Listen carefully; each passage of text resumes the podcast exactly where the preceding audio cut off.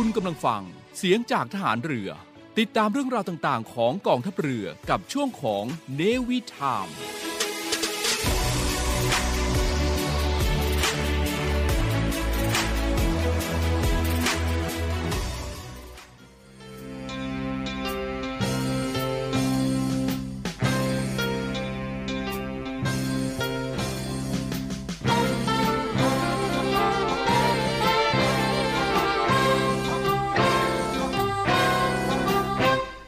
องหลังพระนั้น เมื่อถึงคราวจำเป็นก็ต้องปิด ว่าที่จริงแล้ว คนโดยมากไม่ค่อยชอบการปิดทองหลังพระกันนัก เพราะนึกว่าไม่มีใครเห็น แต่ถ้าทุกคนพากันปิดทองแต่ข้างหน้า ไม่มีใครปิดทองหลังพระเลย พระจะเป็นพระที่งามบริบูรณ์ไม่ได้ พระบรมราชวาท พระบาทสมเด็จ พระบรมชนากาธิเบศรมหาภูมิพลอดุลยเดชมหาราช บรมนาถบพิตรในพิธีพระราชทานปริญญาบัตรแก่ผู้สำเร็จการศึกษา จากจุฬาลงกรณ์มหาวิทยาลัย เมื่อวันที่ 25 กรกฎาคม พุทธศักราช 2506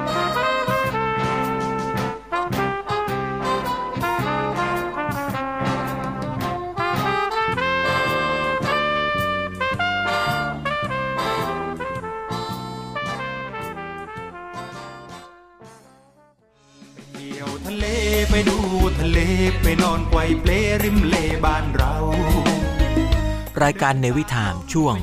รอบรั้วทะเลไทย ดาวกับสาวชาวเล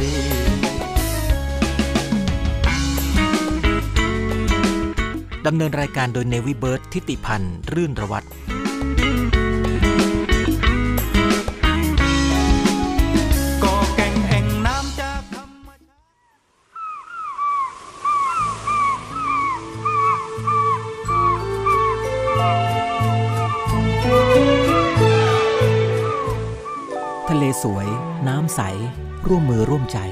อนุรักษ์พิทักษ์ไว้เพื่อท้องทะเลไทย สดใส สวยงาม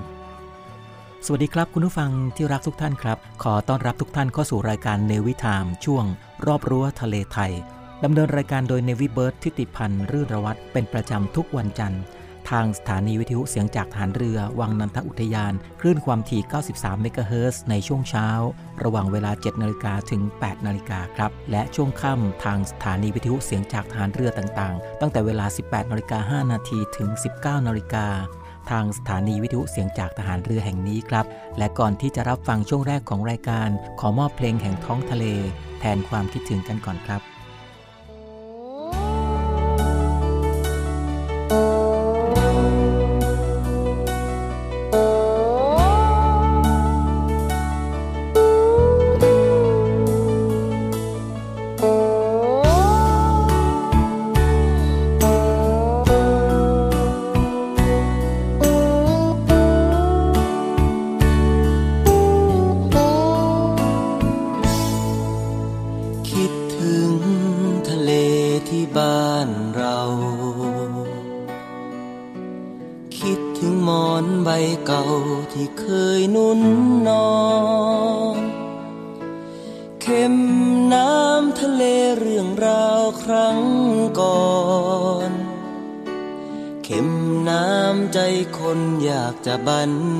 า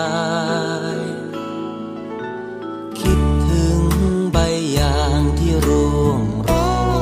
ยป่านนี้ฝนคงโปรยดับลมร้อน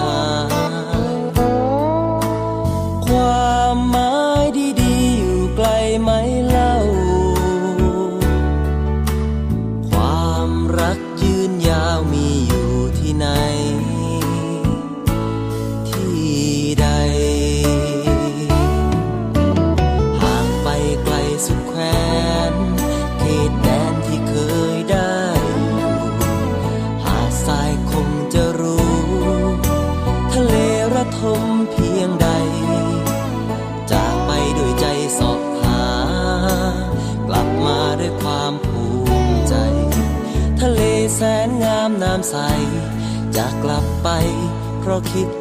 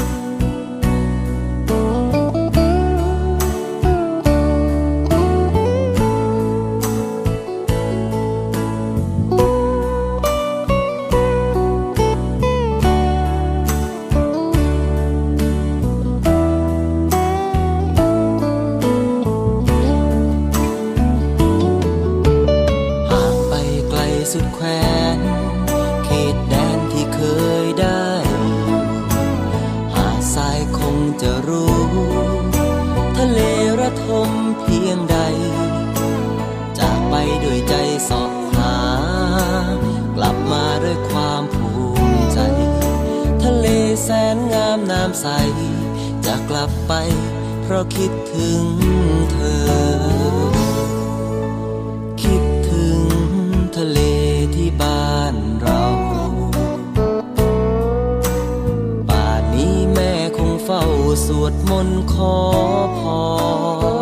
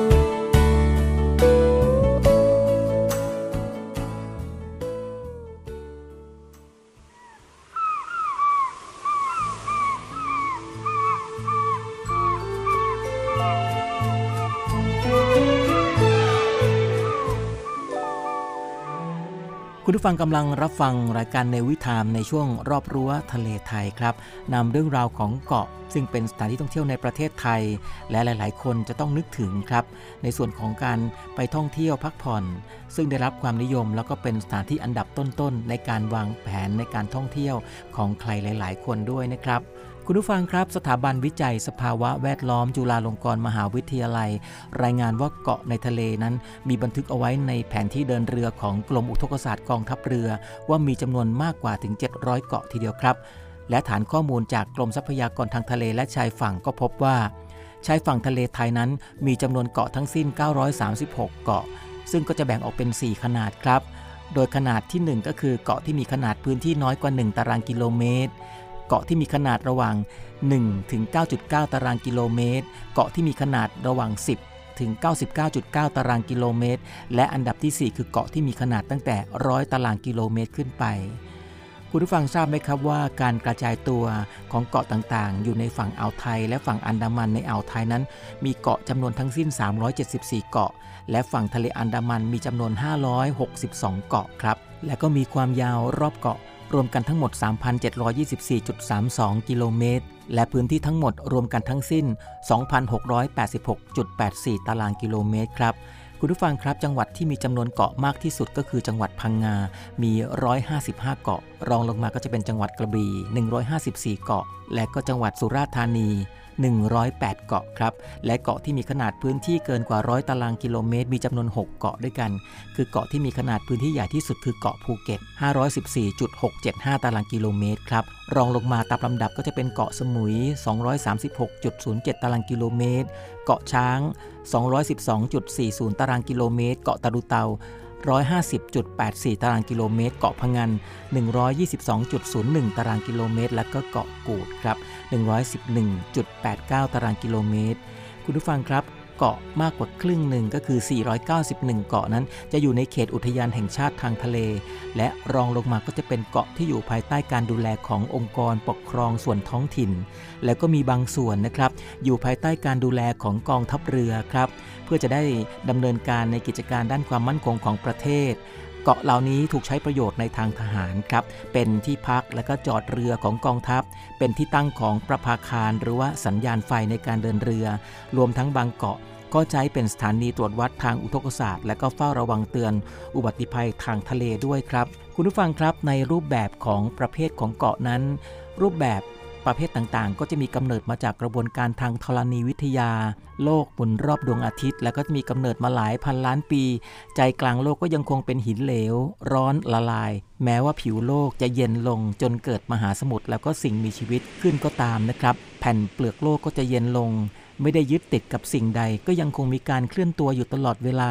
ถึงแม้ว่าจะเป็นการเคลื่อนตัวในอัตราที่น้อยมากครับ แต่ในแง่คิดของมนุษย์ก็จะมีผลอย่างมหาศาล ในกระบวนการและก็ระยะเวลาการเปลี่ยนแปลงทางธรณี ซึ่งการเคลื่อนตัวของแผ่นทวีป และก็การประทุของหินหลอมละลายใต้ผิวโลก หรือว่าลาวานะครับหรือลาวาเนี่ยจะเกิดขึ้นเป็นภูเขาไฟ แล้วก็เป็นที่มาของเกาะต่างๆ ครับ ผมก็เลยนำเรื่องราวของประเภทต่างๆ มาพูดคุยกันในช่วงนี้นะครับ อย่างเกาะใกล้ทวีป ถือว่าเป็นส่วนของเปลือกโลกที่แยกมาจากทวีปใหญ่ และก็ล่องลอยออกมาอยู่ในมหาสมุทรครับ เนื่องจากว่าเป็นเกาะที่แยกตัวออกมาจึงมีหินหลายชนิด ที่มีอายุแตกต่างกัน รวมทั้งมีโครงสร้างที่ซับซ้อนครับ และดินที่เกิดจากหินเหล่านี้ จึงมีความหลากหลายสูง แล้วก็มีแร่ธาตุอุดมสมบูรณ์ สัตว์ และพืชที่อาศัยอยู่บนเกาะ ก็จะเป็นชนิดเดียวกันกับที่อาศัยอยู่บนทวีปในช่วงที่แยกตัวออกมาในส่วนของเกาะคิวบาและก็นิวคาเลโดเนียนะครับซึ่งเป็นตัวอย่างของเกาะประเภทนี้ เกาะที่อยู่ใกล้ๆกับทวีปก็อาจจะเกิดจากเกาะเตี้ยแบนราบใกล้ระดับน้ำทะเล และก็มีการก่อตัวของแนวปะการัง จึงอาจจะเข้าอยู่ในลักษณะของเกาะปะการังก็ได้นะครับ จุดที่ 2 คือเกาะภูเขาไฟ เกาะภูเขาไฟนี่เป็นเกาะประเภทที่เกิดจากพื้นท้องมหาสมุทรครับคุณผู้ฟัง โดยไม่เคยเป็นส่วนหนึ่งส่วนใดของทวีป และเกาะเหล่านี้แรกเริ่มก็จะมีกำเนิดจากการประทุของหินหลอมละลาย กลายเป็นภูเขาไฟใต้น้ำและเมื่อหินลาวาถูกพ่นสูง พ้นระดับน้ำทะเลก็จะกลายเป็นเกาะภูเขาไฟ และเกาะภูเขาไฟก็จะมีรูปร่างหลาย ๆ แบบครับ ขึ้นอยู่กับช่วงอายุของภูเขาไฟ ว่าจะเกิดใหม่หรือว่ากำลังประทุอยู่ และมีรูปร่างเหมือนกับกรวยบ้าง มีรูปร่างคล้ายๆ กับกรวยกว้างหรือก็หินลาวาสีดำซึ่งปราศจากปะการังและก็ทะเลสาบเมื่อภูเขาไฟมีอายุมากขึ้น การปะทุลดลง และก็หยุดไปในที่สุด กระแสลม คลื่น ฝนก็จะเริ่มกัดเซาะเกาะ เศษหินและเท่าฐานก็จะถูกพัดพาไป หักถมตามชายหาด และที่ห่างออกไป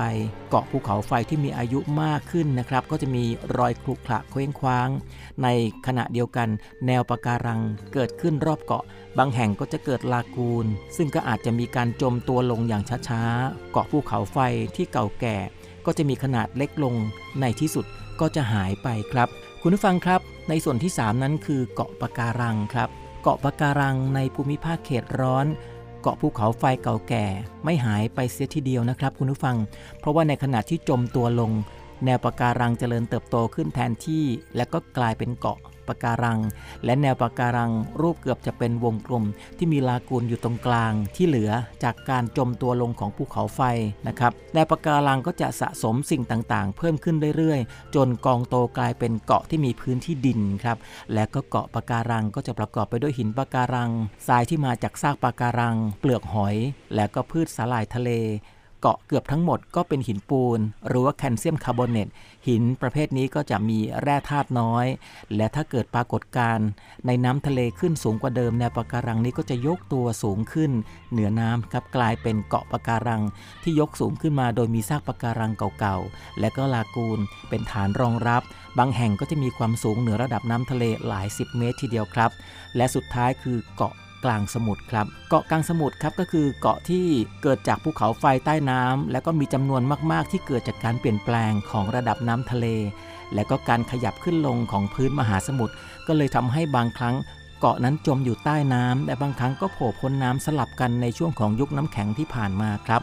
เกาะจึงมีรูปร่างต่างๆ เพราะว่าการกัดเซาะในแต่ละยุค ทั้งนี้ความรู้เกี่ยวกับโครงสร้าง และก็ประวัติทางธรณีของเกาะนั้น ถือว่าเป็นสิ่งสำคัญที่ทำให้เข้าใจถึงทรัพยากรธรรมชาติ และก็สิ่งแวดล้อมของเกาะ และนอกจากนี้ก็จะมีการแบ่งประเภทของเกาะตามลักษณะประเภทของทางธรณีวิทยา เกาะก็ยังมีการจัดแบ่งออกเป็นประเภทตามวัตถุประสงค์ที่แตกต่างกันออกไปอีกด้วยนะครับ อย่างเช่น จัดตามขนาดพื้นที่หรือจะเป็นระดับความสูงต่ำเป็นเกาะสูงหรือว่าเกาะแบนราบนะครับ หรืออาจจะผสมผสานระหว่างขนาดพื้นที่แผ่นดิน การเมือง และก็เกณฑ์ของประชากรที่กำหนดให้เป็นรัฐ ซึ่งกำลังพัฒนาที่เป็นเกาะขนาดเล็ก หรืออาจจะกำหนดระยะห่างจากฝั่งทวีปที่ใกล้ที่สุดก็ได้นะครับพร้อมกันนี้จะไม่คำนึงถึงว่ามีประชากรอาศัยอยู่บนเกาะหรือไม่ และก็จำนวนประชากรที่พักอาศัยอยู่ สุดท้ายก็คือจะไม่คำนึงถึงว่า เป็นเกาะใกล้ทวีป ซึ่งเป็นเกาะที่แผ่นดินเคยเชื่อมต่อกับแผ่นทวีป และเกาะกลางมหาสมุทรนะครับ ซึ่งก็เป็นเกาะที่เกิดขึ้นจากการทับถมของปะการัง การระเบิดของภูเขาไฟ และก็การเคลื่อนตัวของแผ่นเปลือกโลกด้วยครับ คุณผู้ฟังครับข้อมูลเกาะในรายจังหวัดต่างๆเนี่ยนะครับ น่านน้ำทะเลของไทยนั้นมีจำนวนเกาะทั้งสิ้น 936 เกาะครับ ซึ่งก็แพร่กระจายอยู่ใน 19 จังหวัด ในอ่าวไทยนั้นมีจำนวน 374 เกาะ และก็ฝั่งทะเลอันดามันมีจำนวน 562 เกาะ มีความยาวรอบเกาะรวมกันทั้งหมดนะครับ3,724.322 กิโลเมตรครับ แล้วก็พื้นที่ทั้งหมดรวมกันทั้งสิ้น 2,686.842 ตารางกิโลเมตร และจังหวัดที่มีจำนวนเกาะมากที่สุด คือจังหวัดพังงาครับ 155 เกาะ รองลงมาคือจังหวัดกระบี่ 154 เกาะ และจังหวัดสุราษฎร์ธานี 108 เกาะ และเกาะที่มีพื้นที่เกินกว่า 100 ตารางกิโลเมตร มีจำนวน 6 เกาะ เกาะที่มีขนาดพื้นที่ใหญ่ที่สุดเลยนะครับ คือเกาะภูเก็ต 514.675 ตารางกิโลเมตรลองลงมาตามลำดับก็จะเป็นเกาะสมุย 236.079 ตารางกิโลเมตร เกาะช้าง 212.404 ตารางกิโลเมตร เกาะตาลุเตา 150.84 ตารางกิโลเมตร เกาะพะงัน 122.017 ตารางกิโลเมตร และก็เกาะกูดครับ 111.894 ตารางกิโลเมตร เกาะมากกว่าครึ่งหนึ่ง 491 เกาะ นั้นอยู่ในเขตอุทยานแห่งชาติทางทะเล และรองลงมาก็จะเป็นเกาะที่อยู่ภายใต้การดูแลขององค์กรปกครองท้องถิ่นนะครับ แล้วก็มีบางส่วนที่ภายใต้การดูแลของกองทัพเรือ เพื่อกิจการด้านความมั่นคงของประเทศ เกาะเหล่านี้ถูกใช้ประโยชน์ในทางทหารครับ คุณผู้ฟังครับ เรื่องราวของเกาะยังมีความเป็นมาที่น่าสนใจ และยังมีการนำคุณผู้ฟังทุกท่านไปเที่ยวเกาะกันด้วยในช่วงที่ 2 ครับ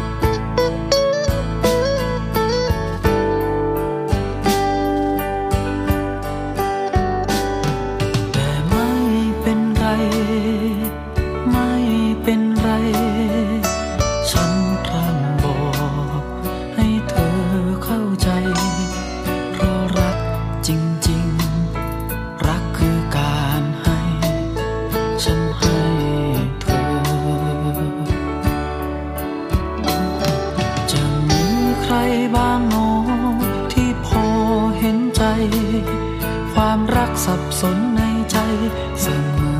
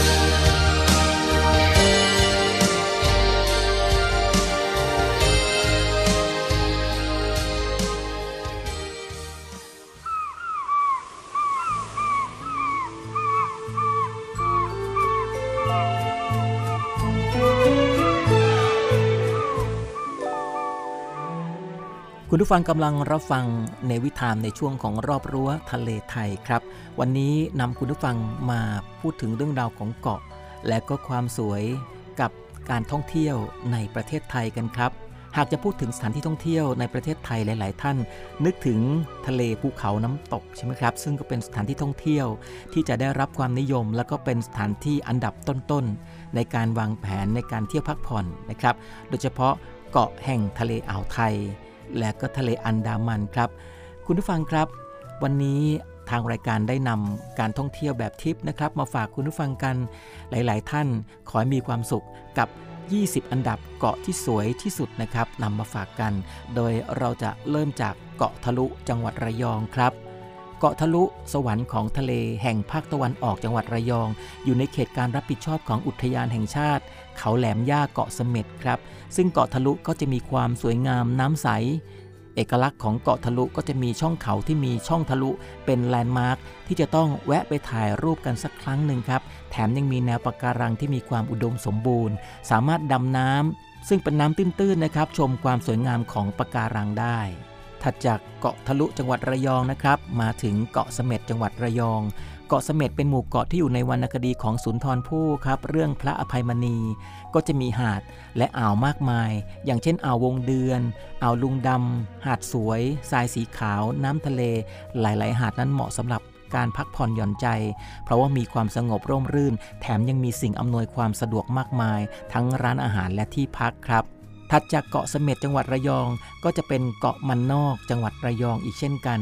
เกาะสวยสงบเป็นส่วนตัว อยู่ฝั่งทะเลตะวันออก เป็นเกาะเล็กๆ บรรยากาศดีทีเดียวครับ เหมาะสำหรับการพักผ่อน เพราะว่าไม่มีความวุ่นวายของผู้คน มีทะเลสวยๆ น้ำใสสะอาดทรายขาวละเอียดทีเดียวครับ แล้วก็มีแนวปะการังที่อุดมสมบูรณ์ และก็ยังเป็นแหล่งที่อยู่อาศัยของนกยุงนะครับ นกยุงนี่เยอะทีเดียวกับที่เกาะมันนอกนะครับ ต่อมาคือเกาะพยาม เกาะพยามนี่อยู่ฝั่งทะเลอันดามันครับ จังหวัดระนอง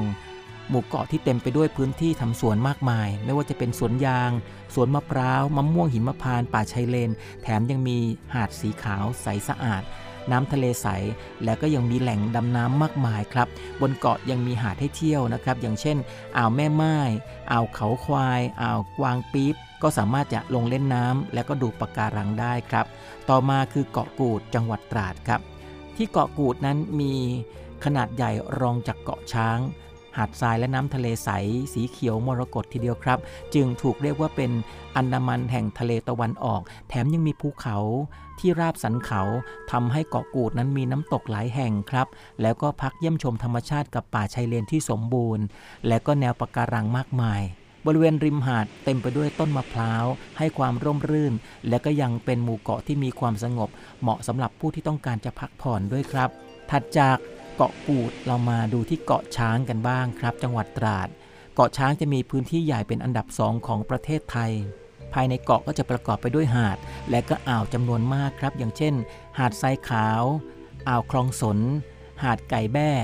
หาดคลองพร้าวนะครับ โดยแต่ละหาดจะมีความอุดมสมบูรณ์ของธรรมชาติ ทั้งป่าไม้น้ำตกภูเขา อีกทั้งยังมีสิ่งอำนวยความสะดวกมากมายครับ คุณผู้ฟังเหมาะสำหรับการพักผ่อน การรับประทานอาหารทะเล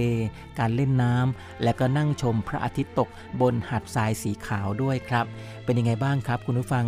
ถัดจากเกาะช้างเรามาเยี่ยมชม หมู่เกาะรังที่จังหวัดตราด หมู่เกาะที่มีน้ำทะเลใสหาดทรายสีขาวละเอียด เกาะรังงั้นจะแบ่งออกเป็น 2 เกาะก็คือเกาะรังฝั่งทางด้านเหนือ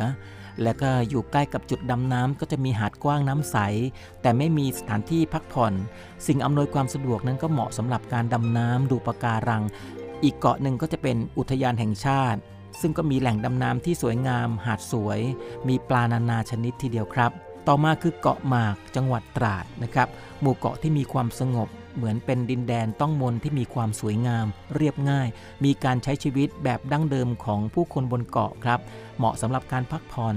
เดินเล่นรอบเกาะ ศึกษาธรรมชาติ และก็นอนอาบแดด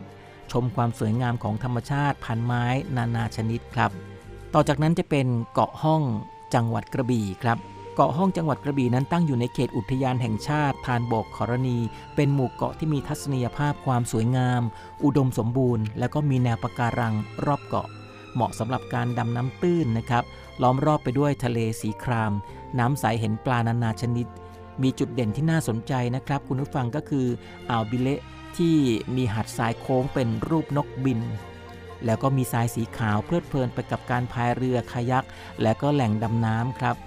คุณผู้ฟังครับ ต่อจากนั้นก็จะเป็น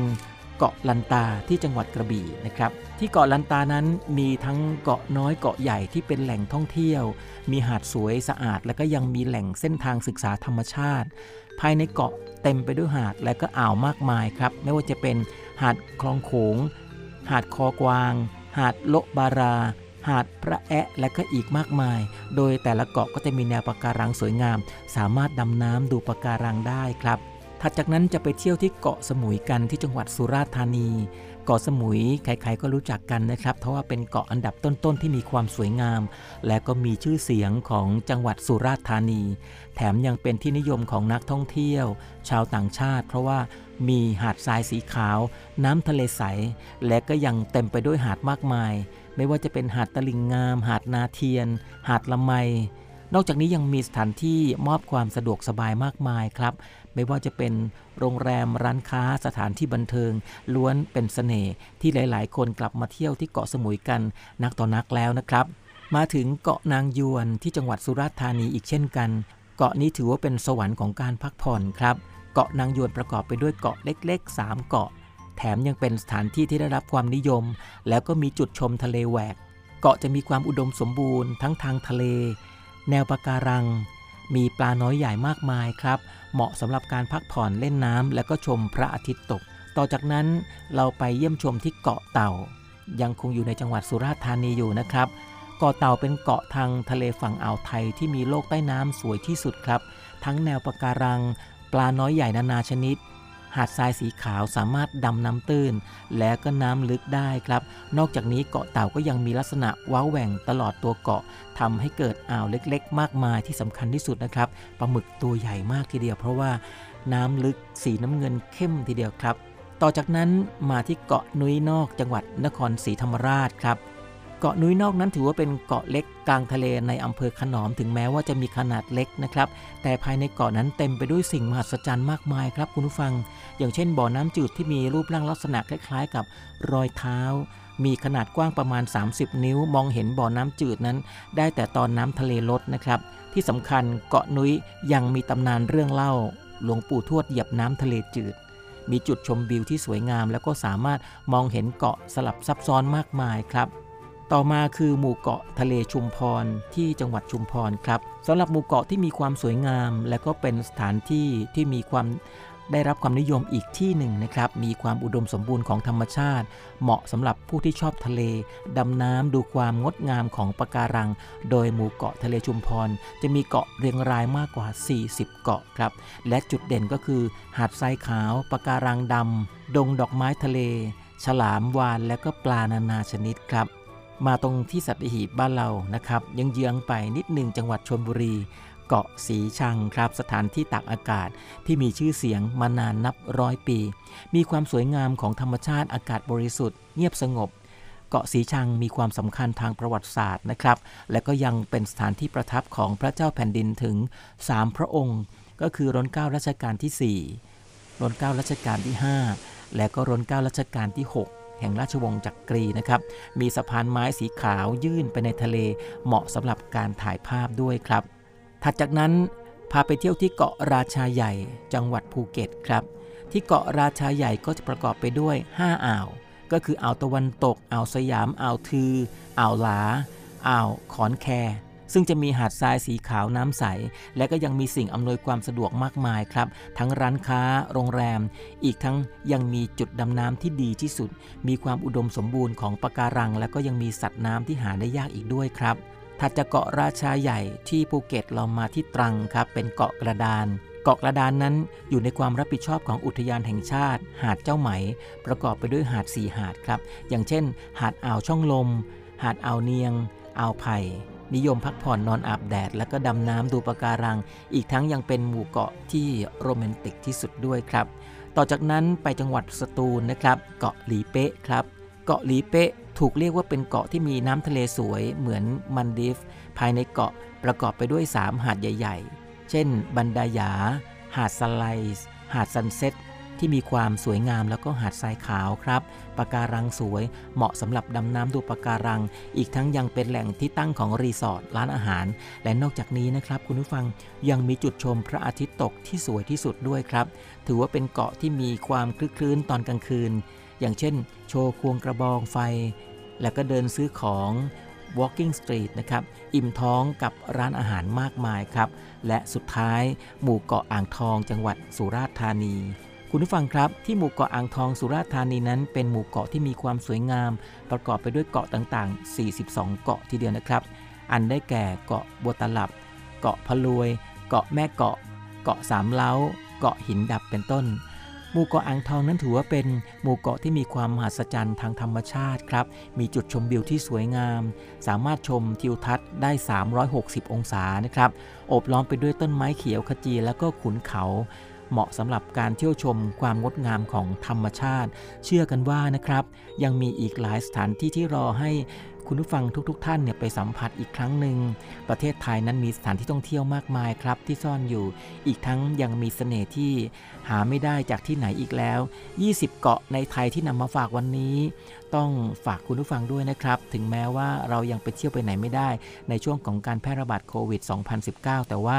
นำร่องกันไว้ก่อนนะครับ คุณผู้ฟังครับ ถึงความอุดมสมบูรณ์ของธรรมชาติพร้อมกับเปิดประสบการณ์การท่องเที่ยวใหม่ๆ มาฝากคุณผู้ฟังกันอย่างต่อเนื่องครับ กับเรื่องราวของเกาะ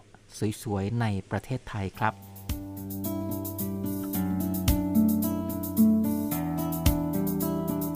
ถิ่น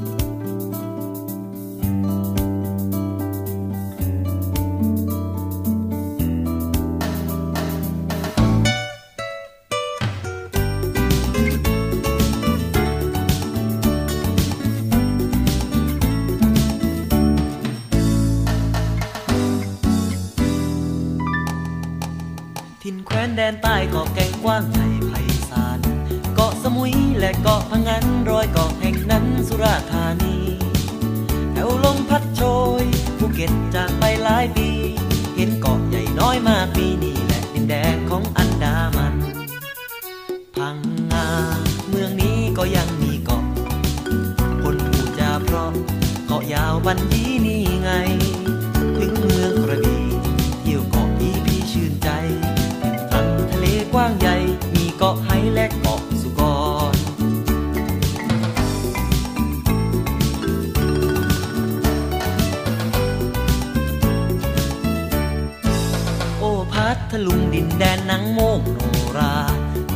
คำเกาะสี่เกาะห้านกแอนทลาบินล่องลอยลมสตูลแสนไกล ยังอยากกลับไปพักผ่อนเที่ยวทารุเตาครั้งก่อน ยังอาวรสามเมืองละงู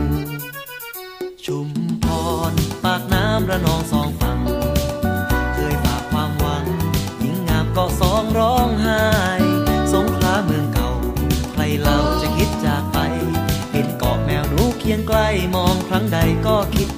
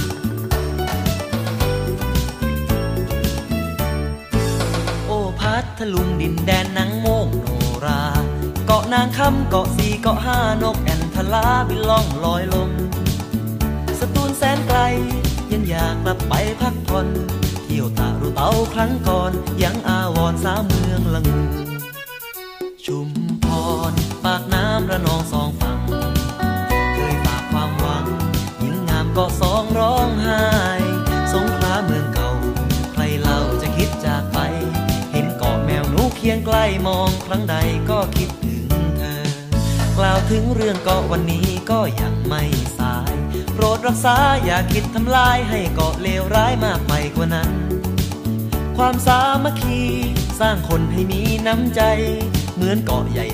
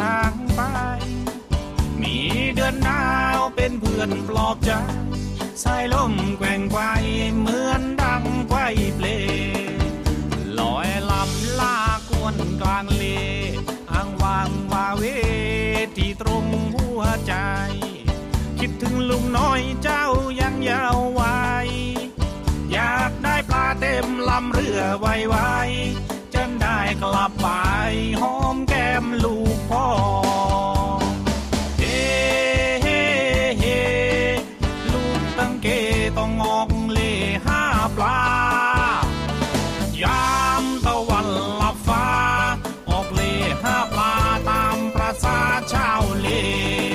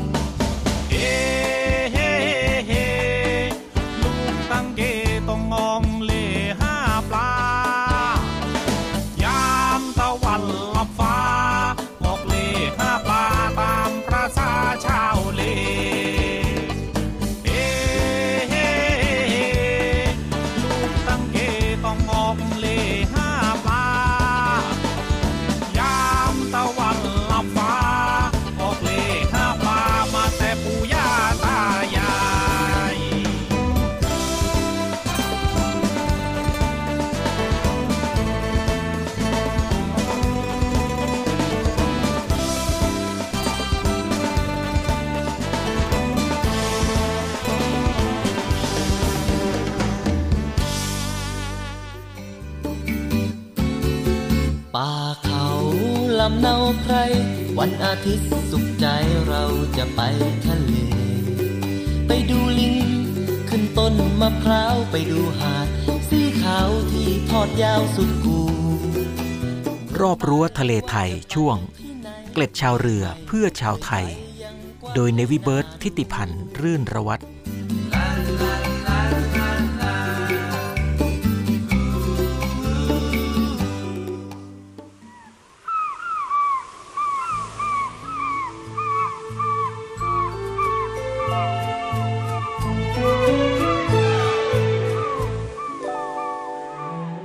ครับช่วงเกล็ดชาวเรือเพื่อชาวไทยในวันนี้ขอนำคุณผู้ฟังมาพบกับเรือน้ำตาล แก้เผ็ดฝรั่งเศส เรื่องราวของเรือน้ำตาล แก้เผ็ดฝรั่งเศสนั้น ถือว่าเป็นเรื่องราวที่น่ารับฟังมากทีเดียวครับ ที่นำมาฝากคุณผู้ฟังกัน เมื่อครั้งวิกฤตการรัตนโกสินทร์ศก112 นะครับสงครามฝรั่งเศส กับสยาม เป็นเหตุการณ์ความขัดแย้งกัน ระหว่างราชอาณาจักรสยามกับฝรั่งเศส ซึ่งในสมัยสาธารณรัฐฝรั่งเศสที่ 3 ซึ่งเกิดขึ้นเมื่อปีพุทธศักราช 2436 จากการอ้างอำนาจอธิปไตยเหนือพื้นที่ฝั่งซ้ายของแม่น้ำโขงครับ นั่นก็คือพื้นที่ส่วนใหญ่ของประเทศลาวในปัจจุบัน และผู้ที่มีบทบาทสำคัญในวิกฤตการณ์ในครั้งนี้ก็คือนายโอกุส ปาวี รองกงสุลของฝรั่งเศสประจำนครหลวงพะบางครับ ซึ่งเป็นหัวหอกสำคัญในการแสวงหาผลประโยชน์ของฝ่ายฝรั่งเศสในดินแดนลาว โดยใช้ประโยชน์จากจุดอ่อนของสยามที่ไม่สามารถดูแลหัวเมืองชายแดนได้ทั่วถึงครับ และก็ก่อกบฏในเวียดนามที่เกิดขึ้นเป็นระยะระยะ การปราบห่อซึ่งก็แตกพ่ายจากเหตุการณ์กบฏไท่พิงในจีน และก็การทวีความขัดแย้งระหว่างรัฐบาลสยามกับรัฐบาลฝรั่งเศส ที่กรุงปารีส ผลของวิกฤตการในครั้งนี้นะครับทำให้ฝ่ายไทยจำต้องยอมยกดินแดนลาวฝั่งซ้ายของแม่น้ำโขงให้กับฝรั่งเศส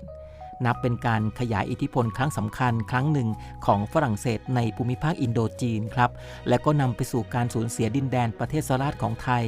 ในเขมรและก็ลาวที่เหลืออยู่ในเวลาต่อมาอีกด้วยครับ คุณผู้ฟังครับจากเหตุการณ์ครั้งนั้น ได้สร้างบาดแผลแล้วก็เจ็บแค้นในอกของประชาชนชาวไทย โดยเฉพาะพลเรือเอกพระเจ้าบรมวงศ์เธอ พระองค์เจ้าอาภากรเกติวงศ์กรมหลวงจุมพรเขตอุดมศักดิ์หรือว่าเสด็จเตี่ย โดยหนึ่งในเครื่องเตือนใจให้นึกถึงสิ่งที่ฝรั่งเศสทำต่อเรานั้นคือ เรือน้ำตาลครับซึ่งเรือน้ำตาลก็เป็นเรือที่ทรงสร้างขึ้น เมื่อปีพุทธศักราช 2449 มีคำว่าทนบุรี รศ112 ที่หัวเรือ เรือน้ำตาลตั้งเอาไว้บนบกให้ได้เห็นทุกวันนี้เป็นการเตือนใจ ให้หาทางแก้เผ็ด และก็ป้องกันไม่ให้เกิดเหตุการณ์อย่างเช่นรศ112เกิดขึ้นอีก โดยเสด็จเตี่ยนั้นทรงใช้ชื่อว่าเรือน้ำตาลครับ เพราะว่าน้ำตาลแก้รสเผ็ดได้หรือว่าอีกในหนึ่งเป็นเรือที่ลอยน้ำไม่ได้ เช่นเดียวกับน้ำตาล ซึ่งนอกจากจะเป็นการแสดงออกทางสัญญลักษณ์แล้วนะครับ เรือน้ำตาลลำนี้ยังใช้เป็นเครื่องมือเพื่อให้นักเรียนในเรือ ฝึกหมุนเรือ เพื่อหา deviation และก็การสอดแท่งแม่เหล็กแก้อัตราผิดของเข็มทิศอีกด้วยครับ และปัจจุบันเรือน้ำตาลก็อยู่ที่โรงเรียนนายเรือตำบลปากน้ำอำเภอเมืองจังหวัดสมุทรปราการครับ นี่คือเรื่องราวดีๆ กับเกล็ดชาวเรือเพื่อชาวไทยนำมาฝากกันครับ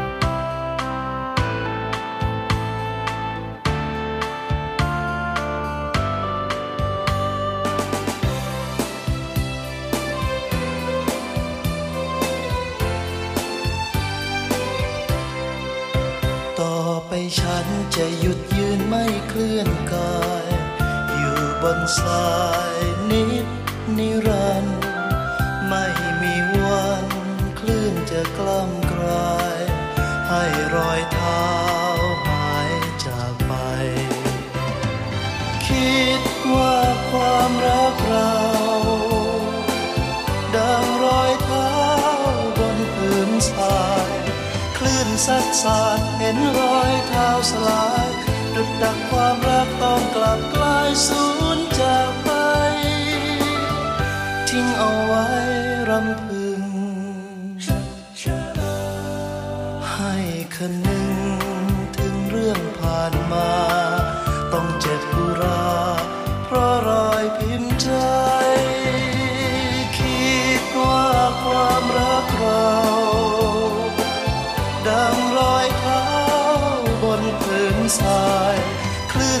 สาดเห็นรอยเท้าสลายดุดดังความรักต้องกลับกลายสูญจากไป ทิ้งเอาไว้รำพึง ให้คันนึง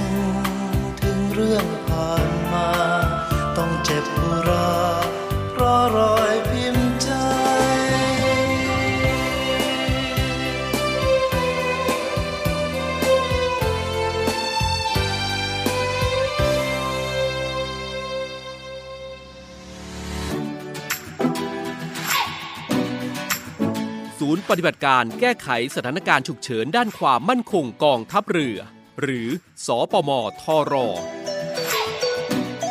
9 ข้อควรปฏิบัติในสภาวะโควิด -19 1. ล้างมือด้วยสบู่ หรือแอลกอฮอล์เจลอยู่เสมอ 2. เว้นระยะห่างจากผู้อื่น 1-2 เมตร 3. ใส่หน้ากากชนิดผ้า พกแอลกอฮอล์เจล วางแผนก่อนการเดินทางทุกครั้ง 4. หากโดยสารรถจักรยานยนต์ สาธารณะควรสังเกตผู้ขับ จะต้องสวมหน้ากากอนามัย และสวมหมวกกันน็อกทุกครั้ง 5. ใช้ขนส่งสาธารณะเท่าที่จำเป็น หลีกเลี่ยงช่วงเวลาแออัด 6. พกถุงผ้าส่วนตัว เพื่อเลี่ยงการหยิบจับภาชนะร่วมกับผู้อื่น 7. แยกภาชนะของใช้ส่วนตัวไม่ใช้ร่วมกับผู้อื่น 8. อยู่บ้านเพื่อหยุดเชื้อ ออกจากบ้านเมื่อจำเป็น 9. เมื่อถึงบ้านให้ล้างมืออาบน้ำและเปลี่ยนเสื้อผ้าทันทีกำลังพลกองทัพเรือร่วมสู้ภัยโควิด กองทัพเรือที่ประชาชนเชื่อมั่นและภาคภูมิใจ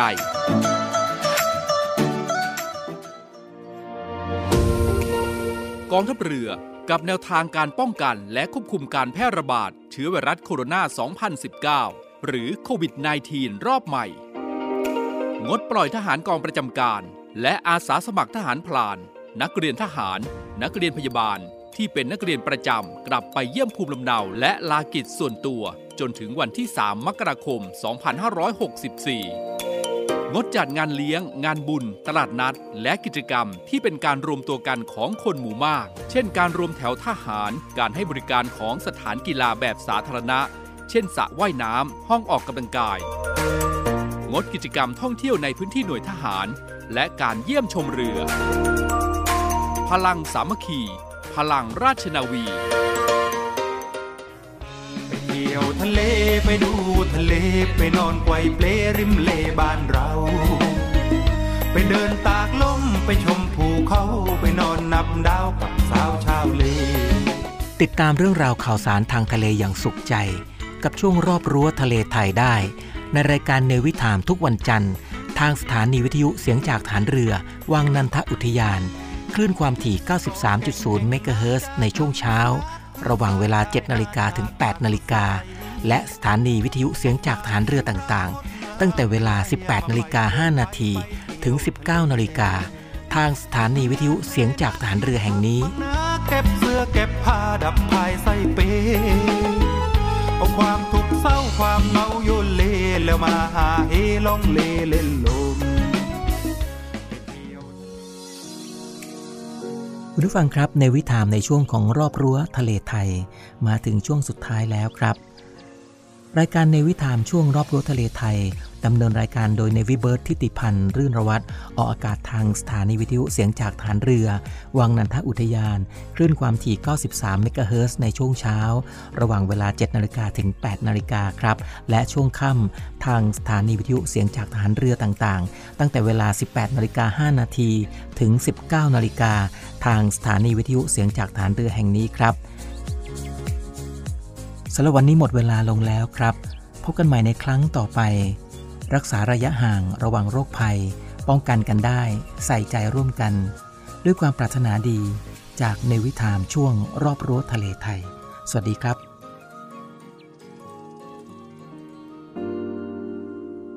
ขอบคุณมากค่ะขอบคุณมากค่ะขอบคุณค่ะ ขอบคุณมากนะครับ